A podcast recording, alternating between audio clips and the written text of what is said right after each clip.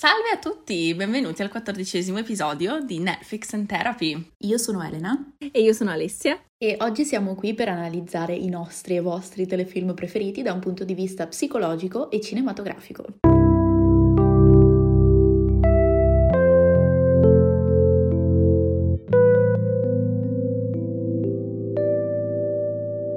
Quattordicesimo episodio, siamo arrivati a questa, a questa, pietra miliare, tra l'altro dobbiamo informarvi che al quindicesimo termineremo la nostra prima stagione, riprenderemo poi a settembre, quindi godetevi questi ultimi due episodi, per cui abbiamo scelto due telefilm ehm, molto, molto cult, molto ben conosciuti. Eh, abbastanza, abbastanza conosciuti e quello di oggi direi anche abbastanza controverso. Nettamente, forse non ci saranno troppe parole d'amore, ma speriamo che appunto avendo visto la serie in tanti possiate essere interessati a smantellarla un pochino con noi. La serie in questione è You, titolo molto complesso da googlare perché tutte le volte che googlo You e qualcosa non vengono mai i risultati che voglio, devo specificare che sto intendendo You, la serie TV. Quindi You è una serie uscita negli ultimi anni, ci sono soltanto due stagioni e non è ancora terminato e parla fondamentalmente di uno stalker e delle ossessioni che sviluppa per diverse donne. Ci sono in realtà tanti elementi della serie che secondo me sono promettenti, che, che, hanno potenziale, che purtroppo secondo me non vengono mai sfruttati come dovrebbero. Il telefilm è creato da mm, Sarah Gamble e Greg Berlanti, che sono una combinazione molto interessante. Sarah Gamble, personaggio molto sottovalutato nell'ambiente della sceneggiatura, ma è in realtà una sceneggiatrice con cui ho un rapporto controverso perché ha lavorato sia per Supernatural che per The Magicians,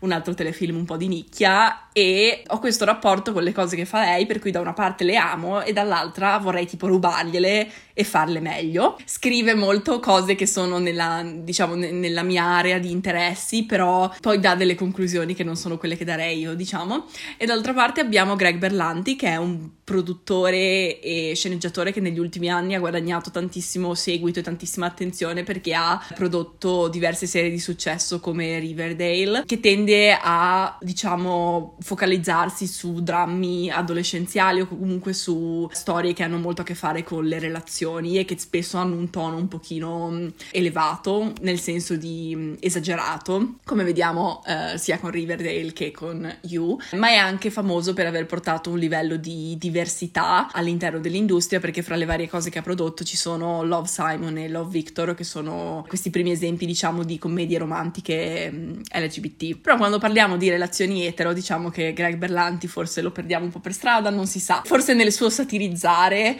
questo tipo di relazioni, non lo so, non lo so, però diciamo che, che You è un telefilm che secondo me risulta un pochino inverosimile per il fatto che il protagonista sia alla fine dei conti un serial killer eh, con varie tendenze da stalker. Lo possiamo associare ad altri telefilm come Dexter, che di nuovo è incentrato intorno alla figura di un killer, più di recente Ratched, che parla di un'altra famosa serial killer e in un certo senso anche Breaking Bad perché vediamo la prospettiva comunque di un personaggio che lavora, che lavora fra virgolette, che, che si occupa di fatti non, de- non propriamente legali, diciamo, ma siamo portati non necessariamente ad empatizzare, ma comunque a seguire la storia dal loro punto di vista, diciamo. E a livello di temi, sicuramente abbiamo il romanticismo nei suoi pro e nei suoi contro, l'ossessione, la violenza e come appunto le relazioni di genere vengano definite tramite i media, i social media e in generale come vengano spesso distorte. Io ho un rapporto un pochino confuso con questo telefilm, nel senso che da una parte, come dicevi, credo che le premesse siano interessanti, quindi credo che in alcuni punti sia fatto molto bene. Dall'altra parte ci sono veramente dei grandi problemi che poi andremo a, a toccare uno per uno. Da un punto di vista psicologico direi che beh, i temi trattati sono quelli che hai accennato tu, si parla molto anche di, di attaccamento, sia romantico, ma ancora di più proprio di stili di attaccamento, di relazioni di attaccamento, perché vedremo poi quando parleremo del personaggio di Joe che tra le altre cose ha una, un'infanzia parecchio tormentata e dei legami con i genitori che poi hanno influito su quello che è il suo modo, diciamo, di, di vivere l'amore e le relazioni durante l'età adulta. Ecco, io credo che qui sia importante fare forse una premessa utile, che abbiamo già fatto anche con altri in altre puntate con altre serie tv, ossia che You è un, un telefilm che si basa molto sul portare all'estremo tutto e questo include anche quelle che sono le tendenze e comportamenti problematici di Joe. Quindi quando andiamo ad esaminare quello che è il suo personaggio quello che è il suo comportamento, dobbiamo sempre tenere in mente che molti dei tratti che magari potrebbero essere attribuiti ad una qualche psicopatologia, effettivamente, diciamo, possono essere collegati ad una specifica diagnosi, ma allo stesso tempo sono veramente spettacolarizzati e in molti casi portati all'estremo. Quindi dobbiamo stare molto attenti a come ci approcciamo a tutta questa storia che nel modo in cui è presentata è molto spettacolare, molto romanticizzata in alcuni punti e quindi può portarci un po' fuori strada, secondo me. Bisogna essere capaci di porsi nei confronti di questo telefilm da un punto di vista abbastanza razionale. Mm. Però troppo razionale da- dall'altra parte ti porta a pensare che l'intero telefilm non abbia nessun senso, temo. Sì, con, quel, con, quel, margine di, di, di, libertà e di spontaneità di interpretazione. Esatto, di disponibilità a sospendere un pochino gli aspetti più cringe, diciamo. In realtà, appunto, come dici tu, il telefilm si impronta in questo tentativo di smantellare quelli che sono molti dei, degli stereotipi romantici che ci vengono inculcati sia tramite mm, film sia tramite mm, appunto storie anche solo le storie d'amore dei nostri amici il modo in cui idealizziamo la persona con cui stiamo e viene fatto appunto tramite questo personaggio che eh, anche grazie al casting si presenta come un ragazzo molto attraente molto carismatico molto mm, cute ma in quel senso un po' nerdy nel senso che lavora in un, un, negozio di libri, è molto intellettuale, molto intelligente, quindi non è il classico belloccio un pochino stereotipato, ma sembra dimostrare questa profondità accattivante. E però durante la storia sentiamo tramite la voce di Joe che racconta la propria storia e che giustifica i propri comportamenti come in realtà questi suoi atteggiamenti siano una maschera per quella che in realtà è una persona molto più, molto più oscura, molto più perversa e con intenzioni ben lontane dal avviare storie d'amore serie e sane. Tra l'altro penso sia molto interessante, avendo parlato di Crazy Ex-Girlfriend poco tempo fa, come entrambi i telefilm in realtà partano con quest'idea di tutto quello che ci è stato insegnato sull'amore è sbagliato, ma abbiano poi questi modi e questi toni completamente diversi di parlarne e come anche il fatto che in questo caso abbiamo un protagonista maschile vada a cambiare in maniera così netta il modo in cui il protagonista viene presentato e viene anche percepito dal pubblico, nel senso che con Rebecca in Crazy Ex-Girlfriend non abbiamo mai avuto questo senso di voler essere inseguiti da Rebecca, di, di voler essere vittima in un certo senso della sua ossessione, ma siamo piuttosto portati a capire e a contestualizzare perché certi dei suoi gesti sono sbagliati e a fare con lei un percorso di miglioramento, mentre con Joe almeno l'intenzione vuole essere quella di prenderlo un pochino in giro forse, almeno inizialmente di far vedere vede come il suo modo di percepire la realtà sia molto disconnesso da quelli che sono i comportamenti che lui di fatto mette in atto. E però complice che l'attore che lo interpreta, Penn Bagley, sia così affascinante, diciamo, spesso c'è stata questa distorsione di certi comportamenti, di certi modi di intendere la storia, per cui alla fine empatizziamo con Joe, non necessariamente giustifichiamo, ma la gravità dei suoi comportamenti, secondo me, non arriva e non è arrivata, ma diventa un intrattenimento piuttosto che una cosa da condannare o, o di cui avere paura, in un certo senso. E proprio perché manca, come dicevi tu, la profondità psicologica che può aver avuto Crazy Ex-Girlfriend, non ci viene detto che i comportamenti siano da giustificare, ma allo stesso tempo non c'è nessun motivo per cui li potremmo giustificare perché non abbiamo una diagnosi di qualche tipo, una spiegazione particolarmente profonda e non ci viene nemmeno fatto vedere che eh, Joe abbia un qualche tipo di punizione per i suoi comportamenti. Questo potrà eventualmente arrivare in futuro, ma per come abbiamo visto la serie andare ora, alla fine Joe riesce a farla franca tutte le volte che mette in piedi un qualche piano di qualche tipo e non essere mai alla fine riconosciuto colpevole dei danni che ha fatto. E tra l'altro, appunto, secondo me la, la scelta di casting, il fatto che, che ci sia Penn Bagley, è interessante anche perché va a uh, dare una prospettiva completamente nuova a Gossip Girl, dove il suo personaggio era in realtà molto simile, se vogliamo andare a vedere a quello che lui fa in New, ma Gossip Girl lo aveva inquadrato appunto come, come questo personaggio quasi da ammirare, non, non, con delle tendenze un po' mm, stalkeranti, diciamo. Però sì, complice anche secondo me questo ruolo che ha avuto in precedenza, è difficile guardare oltre. Ecco, io non ho mai visto Gossip Girl, quindi per me queste sono mm, informazioni molto nuove. Ma come no? Ok, vabbè, il succo del discorso è che alla fine Dan, il personaggio di Penn Bagley, è Gossip Girl. Ok, spoiler. Mega spoiler, quindi ha passato tutti questi anni della serie a farsi i cazzi degli altri, a fingersi questa ragazza che, che aveva questo blog in cui sputtanava tutta la gente di Manhattan e alla fine in realtà è questo Dan che sembrava l'ultimo degli ultimi ad avere un interesse per, ehm, per questo mondo così elitario, in realtà era tutta una facciata per fondamentalmente trovare l'ispirazione per scrivere un libro. Curioso. Ok, quindi in un certo senso in realtà c'è anche qualche punto di contatto, come dicevi, tra questi due personaggi interpretati dallo stesso attore. Evidentemente è lui che è particolarmente portato per questi ruoli un pochino a modi doppia faccia, doppia identità. Ambigui. esatto. Però forse per il fatto che da una parte ci stava simpatico in Gossip Girl diventa, non lo so, complicato vederlo in maniera diversa, anche perché alla fine è il protagonista della storia, quindi inevitabilmente siamo portati a voler vedere cosa gli succede e a volerne vedere sempre di più. Sì, credo che il fatto che lui sia il protagonista incida molto sul modo in cui lo percepiamo e sul modo in cui poi percepiamo e interpretiamo tutte le sue, le sue azioni, anche perché, come forse hai già accennato tu prima,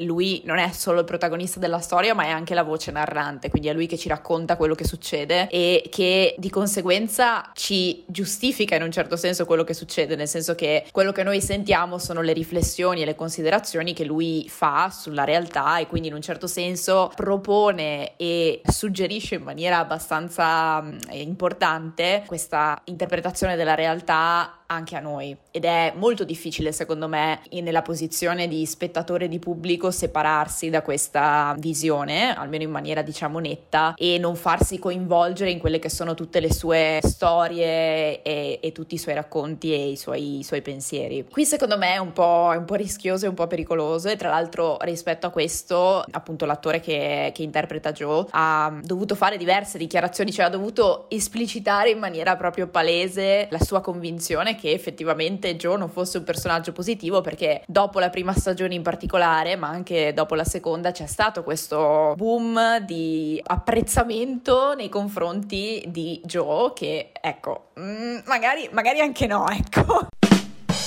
Che tra l'altro, secondo me, parlando della struttura del telefilm, quando io ho iniziato a guardarlo, ho trovato che appunto il, il sistema che gli autori avevano ideato per raccontare questa storia in realtà fosse molto efficace, nel senso di far vedere questi comportamenti che apparentemente potevano essere presi da una commedia romantica come l'appuntamento all'IKEA, tutte le scene nel negozio di libri, e però allo stesso tempo è un telefilm che secondo me avrebbe funzionato benissimo confinato in una stagione, quindi che alla fine dopo tutta questa premessa di ok, Joe è cattivo, ma è cattivo davvero, fino a che punto è cattivo. Il fatto che la prima stagione si concluda con mega spoiler, lui che effettivamente uccide Gwen, cioè questa ragazza con cui sta uscendo, catapulta il suo personaggio in proprio quel livello di inquietante da cui è molto difficile tornare indietro. E quindi sarebbe stato figo, secondo me, dire: Ok, avete visto questo intero telefilm facendovi affascinare da questo personaggio, ma alla fine dei conti questo è il tipo di persona che è. E invece la decisione, perché è Hollywood, di portarla avanti all'estremo, perché già secondo me due stagioni sono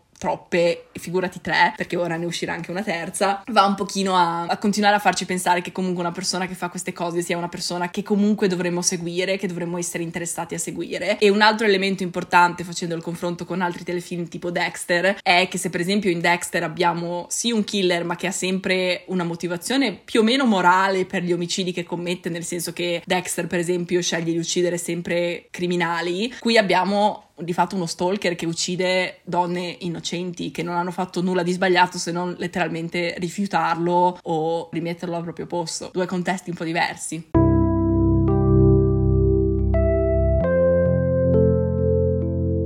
Quindi personaggi, il protagonista Joe Goldberg abbiamo appunto già anticipato un pochino quale sia il suo problema fondamentale. In maniera simile, per tornare al discorso di Crazy Ex-Girlfriend a Rebecca, Joe è un antieroe, nel senso che i tratti che lo rendono carismatico sono anche i suoi tratti peggiori, in un certo senso i tratti che lo rendono l'opposto di un eroe letteralmente, quindi se lui si percepisce probabilmente come protagonista di queste storie d'amore, come principe azzurro, vediamo che in realtà tutti questi comportamenti che mette in atto per rientrare un pochino in questo, in questo ruolo eh, sono estremamente invadenti ed estremamente non richiesti, diciamo. Però eh, secondo me c'è anche da dire che a livello di archetipo ha molti elementi anche di un amante, di probabilmente una faccia oscura del, della figura dell'amante, proprio perché il suo essere in una relazione o meno, o il modo in cui percepisce la persona con cui è in una relazione, ha un ruolo molto importante sulla sua identità e sul suo percorso. Letteralmente l'intero show si basa sulle sue ossessioni per queste donne, il modo in cui la sua intera vita viene ribaltata per assecondarla in un certo senso. E ritorna con lui un elemento che abbiamo visto con 13, ovvero l'aspetto del narratore inaffidabile. Quindi abbiamo questa voce narrante che molto spesso si discosta dalle immagini che vediamo sullo schermo e come avevo anticipato quando parlavamo di Anna in 13, la figura del narratore inaffidabile si può sottodividere a sua volta in varie versioni. Ed è un aspetto interessante perché dai tuoi appunti secondo me tu la vedi un po' diversamente, ma per me Joe rientra molto nel, nel bugiardo a livello di definizione, nel senso che Joe è perfettamente consapevole dei suoi comportamenti sbagliati, ma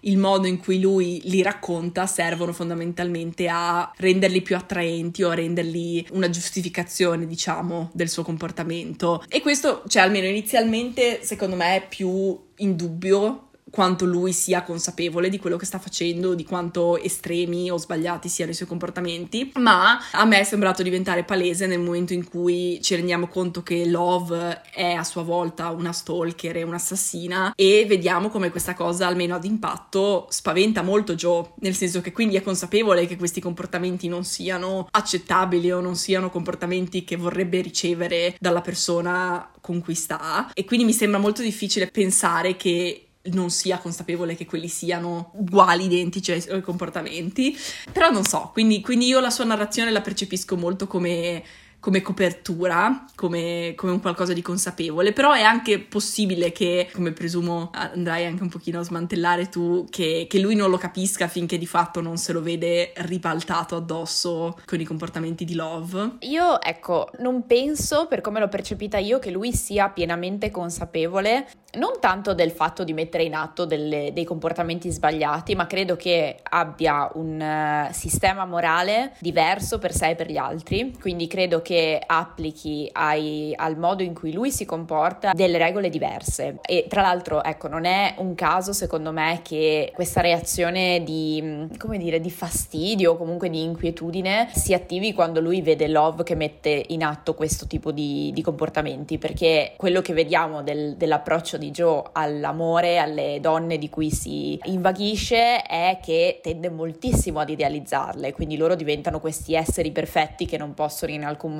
sbagliare e eh, che, che lui deve in un certo senso anche proteggere e difendere in tutti i modi, ma nel momento in cui si distanziano da, da quello che è il suo piano o da quello che è il modello che lui ha creato, automaticamente si genera una tendenza quasi opposta, quindi nella prima stagione uccide Gwen e già qui ci, ci, rendiamo conto che siamo a livelli estremi. Nella seconda stagione non si crea stessa, lo stesso finale con Love, quindi Love sopravvive, ma lui non è più preso da lei, quindi in un certo senso sembra quasi che i ruoli si invertano e questo succede secondo me proprio perché passa da uno stato di idealizzazione ad uno stato di realtà, a tratti anche di svalutazione. Di conseguenza, per ricollegarmi a quello che dicevi tu, io non penso che il problema che lui ha con Love sia il fatto che lei abbia compiuto determinati atti di per sé, quindi la violenza in quanto tale, ma penso che sia un problema perché questo fa crollare l'immagine idealizzata che lui aveva di Love e di conseguenza c'è un, um,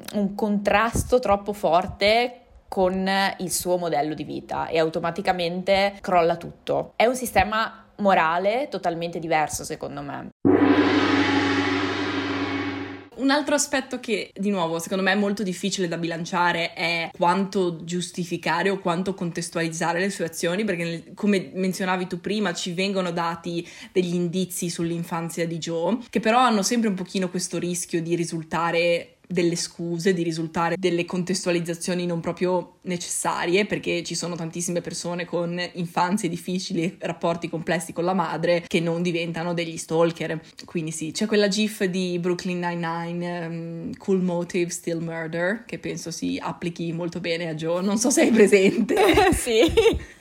Sono d'accordo, in realtà ecco anche lì forse un po' un rischio inevitabile che viene con l'andare avanti con le stagioni, perché se si fosse concluso alla fine della prima stagione, magari avevamo qualche indizio, qualche elemento relativo alla sua infanzia, relativo alla sua storia personale, ma non abbastanza secondo me da provare tutta questa forte empatia nei suoi confronti. Mentre ovviamente poi e inevitabilmente man mano che procedi con la storia arrivi ad avere una conoscenza più profonda del personaggio di quella che è la sua, in questo caso la sua infanzia, la sua storia personale. E quindi nel momento in cui ti viene mostrata un'infanzia difficile, un rapporto con i genitori complesso, eh, di abuso, di negligenza, di quant'altro, la nostra empatia si, si attiva immediatamente, quindi facciamo di nuovo molta fatica a mettere da parte queste informazioni e a vivere quello che noi vediamo nel presente senza farci in un certo senso condizionare o un pochino addolcire da quello che, che abbiamo saputo. Allo stesso tempo però ecco concordo pienamente con quello che dici tu, quindi sì l'infanzia è problematica, sì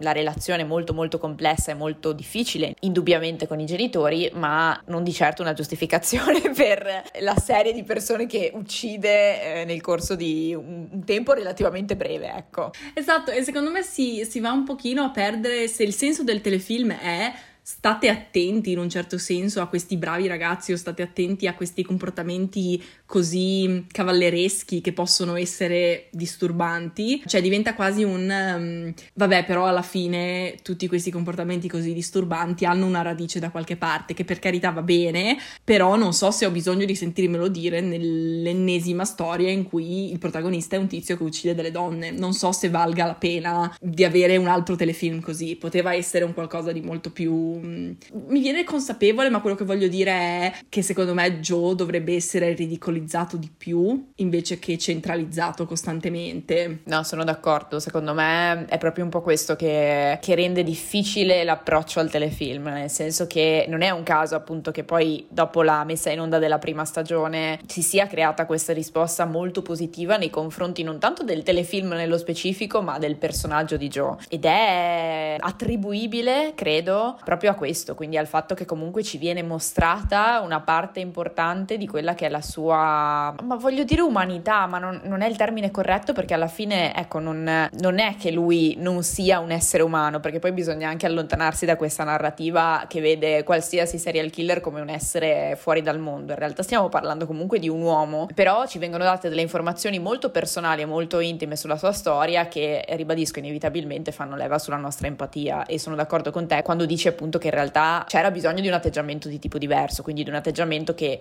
lo ponesse più in una luce di critica che in una luce di comprensione di quelle che sono le sue, le sue scelte o i suoi comportamenti.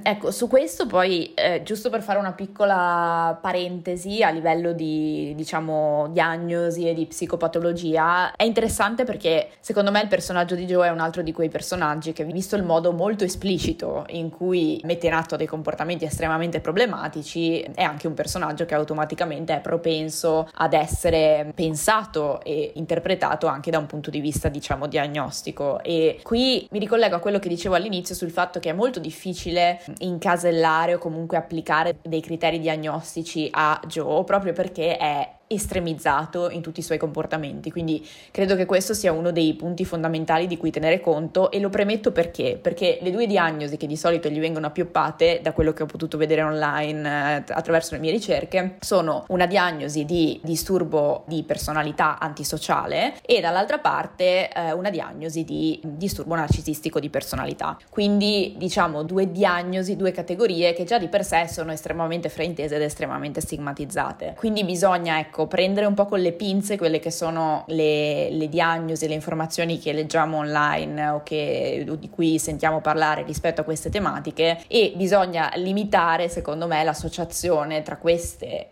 categorie diagnostiche e personaggi estremizzati che vediamo alla tv come quello di Joe. Alla luce di tutta questa premessa, può Joe essere considerato un rappresentante di queste categorie? A mio parere no, ma indubbiamente ha dei tratti che potrebbero portare alla creazione di questa associazione, quindi vediamo per quanto riguarda il disturbo antisociale, per esempio, una tendenza ad infrangere le regole, un'assenza di rimorso nei confronti delle proprie azioni, questo disprezzo importante per gli altri, soprattutto appunto per tutte le persone che non sono le donne su cui si, si fissa. E questa tendenza costante a mentire mentire a se stesso ma anche e soprattutto agli altri perché poi alla fine le relazioni che lui crea con queste donne sono basate letteralmente su bugie, non c'è nulla o quasi nulla di vero. Dall'altra parte esibisce anche dei tratti che possiamo ricollegare al disturbo narcisistico di personalità, quindi lo vediamo avere una scarsa empatia, non assente perché in realtà più andiamo avanti con la storia e più notiamo qualche elemento di empatia, però comunque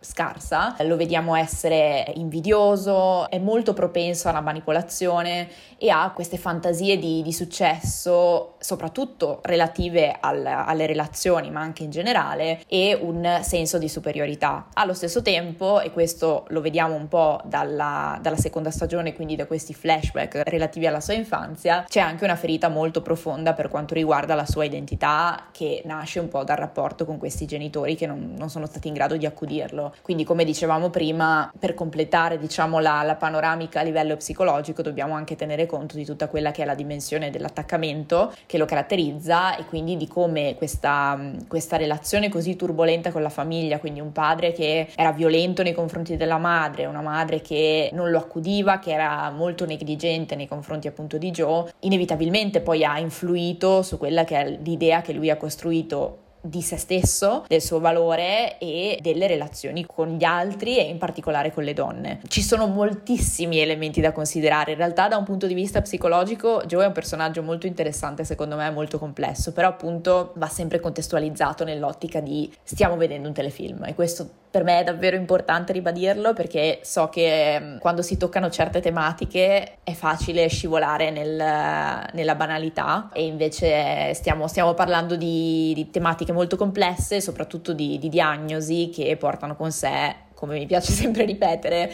una grande dose di sofferenza che va riconosciuta e non eh, dimenticata totalmente. Tra l'altro, non so se tu l'abbia visto, ma il telefilm di per sé è basato su un romanzo e l'autrice del romanzo ha specificatamente detto di non aver voluto diagnosticare Joe all'interno della storia proprio per evitare determinate associazioni e anche per evitare l'idea che determinati comportamenti possano essere giustificati da disturbi mentali necessariamente da questa costante demonizzazione della salute mentale come un qualcosa di oscuro. Quindi in realtà da parte dell'autrice originale c'è stata proprio un'intenzione di slegarsi un pochino da, da queste diagnosi a caso, diciamo, anche se poi in realtà nel, nell'aspetto della community e del fandom è di nuovo un pochino inevitabilmente riemerso. Però sì, quello le, le, va, le va, concesso. Le va riconosciuto, esatto, brava. Non lo sapevo in realtà, però mi, mi fa piacere e condivido di, diciamo questa, questa decisione, nel senso che sicuramente poi queste conversazioni si creano lo stesso, però credo che se manca un riconoscimento ufficiale, diciamo, quindi una, una, una, diagnosi nel testo e non nell'interpretazione, viene poi a mancare anche quello che è un supporto che potrebbe complicare molto questo tipo di discorsi se ci fosse. Quindi penso che abbia preso la decisione giusta da questo punto di vista. la, la apprezziamo. Un'altra cosa che io ho trovato interessante nel modo in cui Joe si rapporta con, con queste ragazze nella prima stagione Guinevere e mm, Love nella seconda è il fatto che Joe, come dicevi tu prima, idealizzi queste ragazze secondo canoni e stereotipi che sono abbastanza tipici dei personaggi femminili nei film romantici, nel senso che entrambe le ragazze hanno questo approccio che inizialmente è molto da ragazza della porta accanto e da eh, Manic Pixie Dream Girl che abbiamo toccato per la prima volta durante Euforia, ma è un pochino questo personaggio che viene privato delle proprie complessità e che esiste semplicemente in favore dello sviluppo del personaggio maschile. E con entrambe vediamo come Joe le approcci appunto non tanto per la loro complessità in quanto individui, ma per come questa loro complessità o questi loro sogni, questi loro desideri dicano qualcosa su di lui o possono aiutare lui a crescere come persona. E in maniera abbastanza ironica in realtà gli autori del telefilm associano a queste ragazze molti dei tratti che normalmente potremmo vedere con questi personaggi, a partire dal nome, perché uno dei tratti tipici delle Manic Pixie Dream Girls è il fatto che abbiano sempre questi nomi molto improbabili. Quindi abbiamo Guinevere nella prima stagione, portato poi all'estremo con Love nella seconda, ma anche il fatto che appunto abbiano tutte e due questo, questo aspetto molto angelico, siano bionde, siano eh, così molto belline, classiche e mm, Gwen voglia fare la scrittrice, hanno, hanno questa atmosfera un pochino da eroina dei libri, diciamo. Ma poi ci vengono anche introdotte, cioè penso alla scena in particolare in cui viene introdotta Love quando lui la vede per la prima volta, c'è questa presentazione molto angelica, come dicevi tu, no? Quindi questi primi piani con questa luce paradisiaca dietro, quindi penso proprio che venga rafforzata anche sin da subito questa percezione. Esatto, e che di per sé io trovo una mossa molto divertente e, e finché c'è questo tipo di consapevolezza e di, diciamo, ironia, sa- satira, funziona molto bene. Il problema è che appunto quando poi alla fine dei conti chiudiamo eh, questi capitoli, in particolare con Gwen, non c'è stata tanto un'occasione di andare a guardare i personaggi nella loro complessità, ma purtroppo restano ancorati a eh, questa versione prima e dopo Joe, cioè la versione che Joe ha di loro prima che si smantelli e la versione che poi lui decide non essere più adatta a lui. Quindi speriamo che in realtà nella terza stagione ci sia l'occasione di andare a centralizzare Love un pochino di più, ma eh, io sono ancora abbastanza ancorata al discorso di Gwen e a come sia stata uccisa in questa maniera molto violenta comunque, perché se, se andiamo veramente a decontestualizzare i gesti di Joe, abbiamo una persona che pochi episodi dopo averla conosciuta si è masturbato fuori dalla sua finestra spiandola e che l'ha uccisa strangolandola, cioè è un, crimine, un atto molto pesante, molto violento che prima di tutto non viene mostrato sullo schermo e non viene mai condannato per quanto violento sia stato, non so come dire. E allo stesso modo Love diventa a sua volta carnefice poi di Candence e di Delilah, nel senso che queste altre donne che hanno tutti i prerequisiti per essere dei personaggi interessanti, complessi e inusuali, vengono poi tranciate un pochino a metà della propria storia in favore di colpi di scena che avanzano la storia di Joe. Quindi mi chiedo quanto in realtà possa effettivamente essere etico o sensato fare un telefilm che vuole smantellare questi sistemi e queste idee, ma che continua inevitabilmente a centralizzare il problema e, a non dare spazio a queste donne. Assolutamente, ma infatti penso che poi uno dei, dei, problemi principali di questo telefilm sia questo, cioè il fatto che alla fine dei conti si ritorna sempre lì, cioè non c'è una reale presa di posizione coerente nei confronti di questa, di questa problematica, ma gli stessi atti che vengono in un certo senso condannati o che comunque il telefilm si propone di condannare poi vengono riproposti nel corso della storia in maniera regolare, perché alla fine davvero è un continuo susseguirsi di morti, nella stragrande maggioranza dei casi di donne, soprattutto nella seconda stagione. Sì, e tra l'altro anche il semplice fatto di andare a creare un parallelo fra Joe e Love va a sminuire la rilevanza a livello di società e a livello di cultura in cui viviamo, perché per quanto ok non sia super comune, ma gli uomini come Joe esistono, i crimini di stalking e i crimini di violenza sulle donne sono un problema, molto meno comune è l'opposto, molto meno comune è quello che fa Love, che per carità se fino a un certo punto i suoi comportamenti possono comunque esistere, la stalker pazza che va a pugnalare la ex del fidanzato molto meno comune, diciamo, molto meno realistico. Perde proprio anche quel tipo di commento sociale che secondo me voleva avere all'inizio sui possibili risvolti che un personaggio come Joe può avere sulla realtà, perché con, con Love questi risvolti non, non, esistono, sono né così comuni né così verosimili. E a livello di archetipo Love è, eh, mi sentirei di dire, una mutaforma, proprio perché vedendo la storia tramite gli occhi di Joe vediamo come questo personaggio cambia in maniera netta, in maniera quasi a 180 gradi, diciamo. La persona che vediamo all'inizio del telefilm è completamente diversa da quella che vediamo alla fine del telefilm, ma non è soltanto merito del fatto che la prospettiva sia quella di Joe, ma è proprio anche merito di come Love sia capace di mascherare certe tendenze, di manipolare le persone che ha intorno perché la percepiscano in un determinato modo. Quindi, secondo me, non è soltanto una questione di, di archetipo dettato dal punto di vista, ma è proprio l'impatto che lei ha su quelli che la circondano e che secondo secondo me è diverso per esempio dal dire che sarebbe una sovrana, perché per quanto ci sia la mania di controllo, non è una mania di controllo su quelli che la circondano, sulla realtà in generale, ma è proprio un modo di farsi percepire, di, di presentarsi che varia a seconda delle persone con cui si relaziona. Io, a parte che volevo dirti che eh, quando hai detto mutaforma l'avevo quasi indovinato, quindi dopo ormai 14 episodi credo di essere arrivata ad un punto in cui sto iniziando ad avere anche io un po' un, un quadro di tutti i vari archetipi e ehm, sto imparando. Hai capito come funziona? Esatto. sì, anche perché mi dispiace perché alla fine gli archetipi sono quelli, quindi molti alla fine dei conti si ripetono. Ma in realtà io li trovo, trovo, molto interessante ascoltarti parlare di questo e anche mi piace molto vedere i diversi modi in cui si presentano, quindi diversi personaggi che rientrano in questi, queste sagome, in queste categorie. Quindi è molto molto interessante dal mio punto di vista e eh, finalmente sto iniziando a capirci qualcosa. Invece per quanto riguarda Love, in realtà ricollegandomi a quello che dicevi tu prima, io sono perfettamente d'accordo, nel senso che anch'io l'ho percepita un po' in questo senso. Quindi se da una parte probabilmente è stata inserita per fungere un po' da, da, specchio di Joe, quindi da parallelo all'opposto sia a livello di genere che a livello di posizione nella relazione. Dall'altra parte penso che abbiano delle, delle differenze importanti, quindi penso che sebbene ci siano questi comportamenti problematici condivisi, Love abbia una maggiore volontà, come dicevi tu, di manipolare la sua identità per eh, farsi apprezzare o per essere quello che Joe desidera quant'altro, quindi è un fingere in modo più consapevole. Ritornando al discorso che tu facevi all'inizio su Joe e al, a tutta l'intera questione del sa o non sa realmente che eh, quello che fa è un problema, io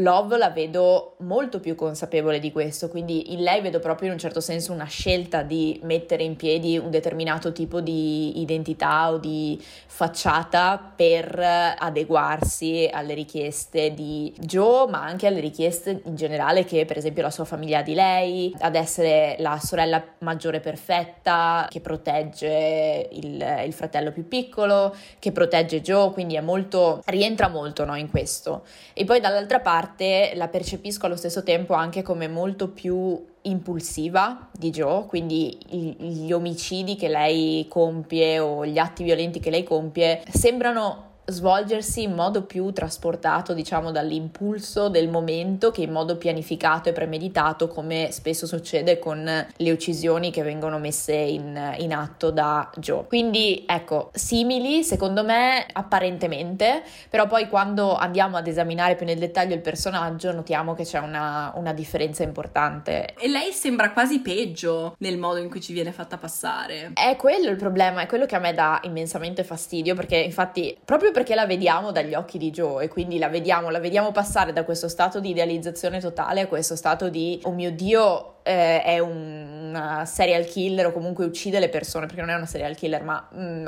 ha ucciso diverse persone, anche nella nostra testa si crea un po' questo, mm, questo atto di svalutazione, quindi Donna Angelo che diventa immediatamente il, il, demonio e di conseguenza il fatto che ci sia questo passaggio ci porta immediatamente a porci nei suoi confronti in un modo molto più negativo e molto più diffidente rispetto a quello che invece succede con Joe che per un motivo o per l'altro abbiamo imparato a conoscere, abbiamo accompagnato nel corso di due stagioni, cioè è pericoloso no? Perché alla fine toglie attenzione a quella che è quell'aspetto di critica appunto sociale che poteva esserci all'inizio e sposta tutto su un piano di mm, spettacolarizzazione o di colpo di scena, di, di, shock che secondo me fa perdere un po' a, a, quella che è la storia. Senza contare tra l'altro appunto quanto alla fine, siccome anche Love mette al centro de- dei suoi omicidi, diciamo al centro delle sue azioni negative, prima suo fratello e poi Joe, l'attenzione comunque continui a restare sugli uomini, quindi in un certo senso Love dimostra quel tipo di misoginia internalizzata che magari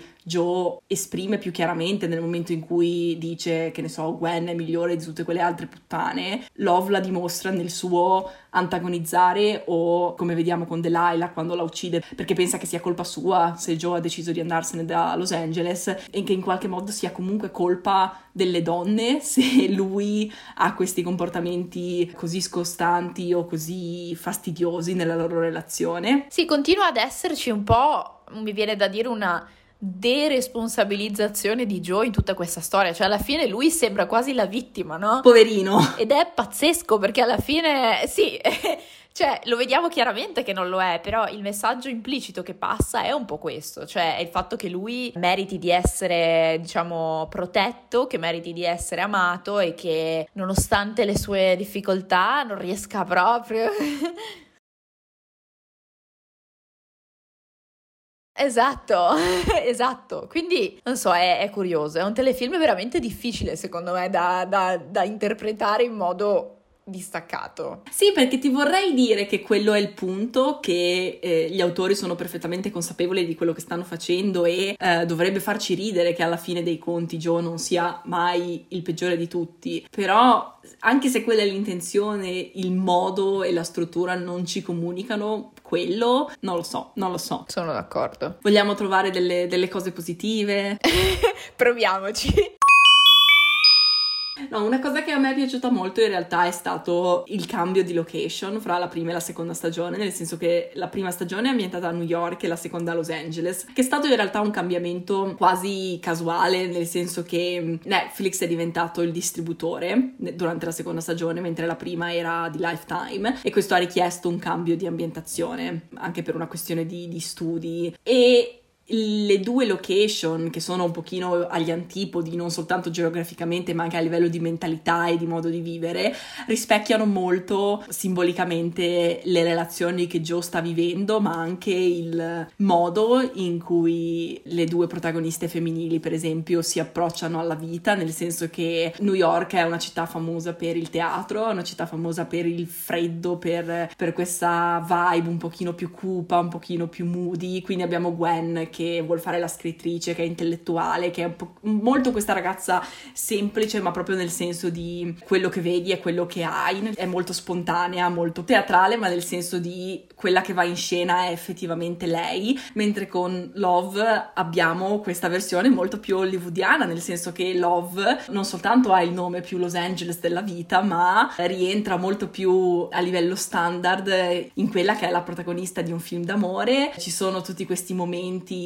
super um, posh come, come, le loro gite in campeggio, non lo so, è tutto molto più patinato, molto più solare. E poi però abbiamo questo, questo smascheramento quasi di Love alla fine della loro relazione, sembra quasi che Love stia recitando in un certo senso e sia quindi molto più dietro una telecamera e molto più Hollywood rispetto a Gwen che invece aveva questo approccio molto più diretto nelle cose. Penso che alla fine questo aspetto sia, sia riuscito molto bene e personalmente la satira che hanno fatto su Los Angeles, adesso appunto come il, mo- il modo in cui Joe odi questo mondo, per quanto poi in realtà alla fine ci si affezioni in un certo senso, sia sia riuscito molto bene. Mi sembra che venga appunto anche da un, non lo so, che sembri molto credibile, nel senso che alla fine, quando la mh, storia si è spostata a Los Angeles, gli autori si stavano relazionando con il posto in cui vivevano, quindi sapevano in maniera più dettagliata quali potevano essere determinati modi di fare o i posti da prendere in giro che invece con New York risultava meno evidente forse, meno, me- meno palese. E anche il fatto che alla fine su New York si giocasse molto sull'anonimato nel senso che la casa in cui viveva Beck era uguale a tutte le case che le circondavano che c'era questo accesso a quello che lei faceva tramite queste finestre senza tende così tipiche di New York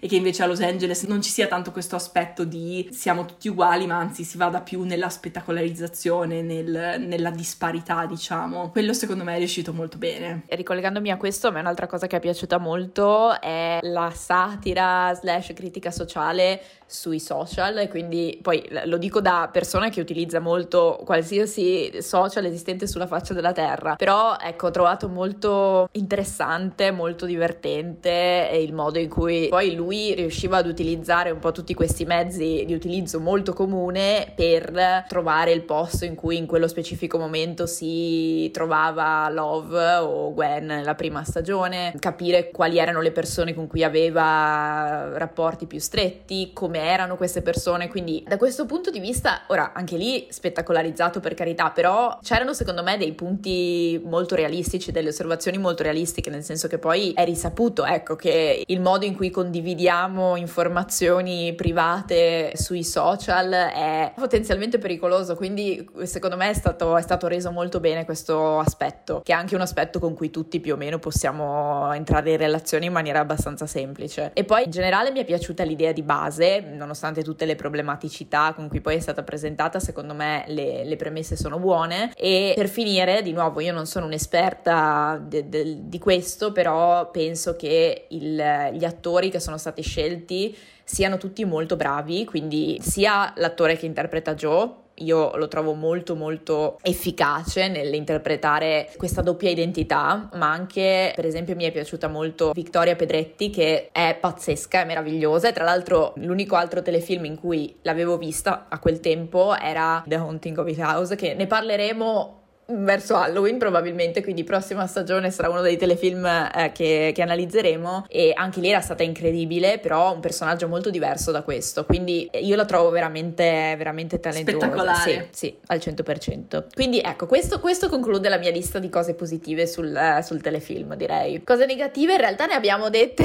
ne abbiamo dette abbastanza. Non so se tu abbia qualcosa da aggiungere su questo. Penso che per me, per me il succo sia che, che continua a sembrarmi troppo improntato puntato sul piacere, sul fare ascolti e sul creare questo, questo, fandom che si relaziona molto fortemente con Joe piuttosto che sul compiere delle scelte stilistiche che siano effettivamente rischiose. E magari mi sorprenderà, magari mh, alla fine l'ultima stagione andrà a smantellare completamente tutta questa impressione che mi sta dando finora, quindi metto le mani avanti, non si sa mai, ce ne saranno probabilmente ancora una o due stagioni se non di più, quindi vedremo, però per ora non mi sembra avviato all'essere troppo divisivo, all'essere troppo controverso e mi sembra che anzi si diverta a celebrare un pochino questa, questa sua tossicità. Quindi sì, no, quello penso che sia il succo della vicenda, che alla fine lo rende, per la mia opinione, un telefilm molto misogino, nel senso che alla fine dei conti personaggi femminili verosimili, non love, sono completamente privati della loro agenzia e sono costantemente sottoposti a